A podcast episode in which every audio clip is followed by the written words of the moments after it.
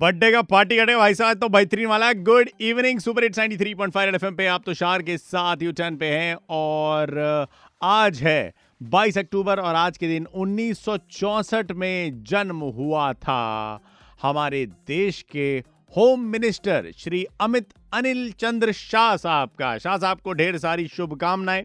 वो न सिर्फ़ भारत के गृह मंत्री हैं बल्कि भारतीय पॉलिटिक्स का मैं इस वक्त बताऊँ आपको, रीढ़ हैं। उन्हीं की मेहनत का नतीजा है कि आज जिस पार्टी में वो हैं, वो पार्टी दुनिया की सबसे बड़ी पार्टी है।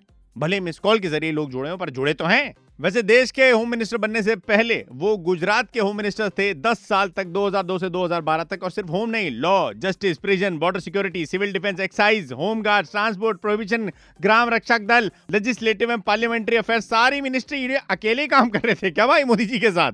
अमेजिंग ह्यूमन बींग एक सेकंड भाई सुनो तो। नहीं नहीं सर सुनिए तो आप। नहीं आज हम आपकी एक नहीं सुनेंगे आज सिर्फ़ हम आपकी तारीफ़ करेंगे। भाई ये तो कमाल कर ही नहीं इनका बेटा बीसीसीआई का सेक्रेटरी बन के वो भी कमाल कर रहा है। सर इसके लिए तो पार्टी चाहिए सर।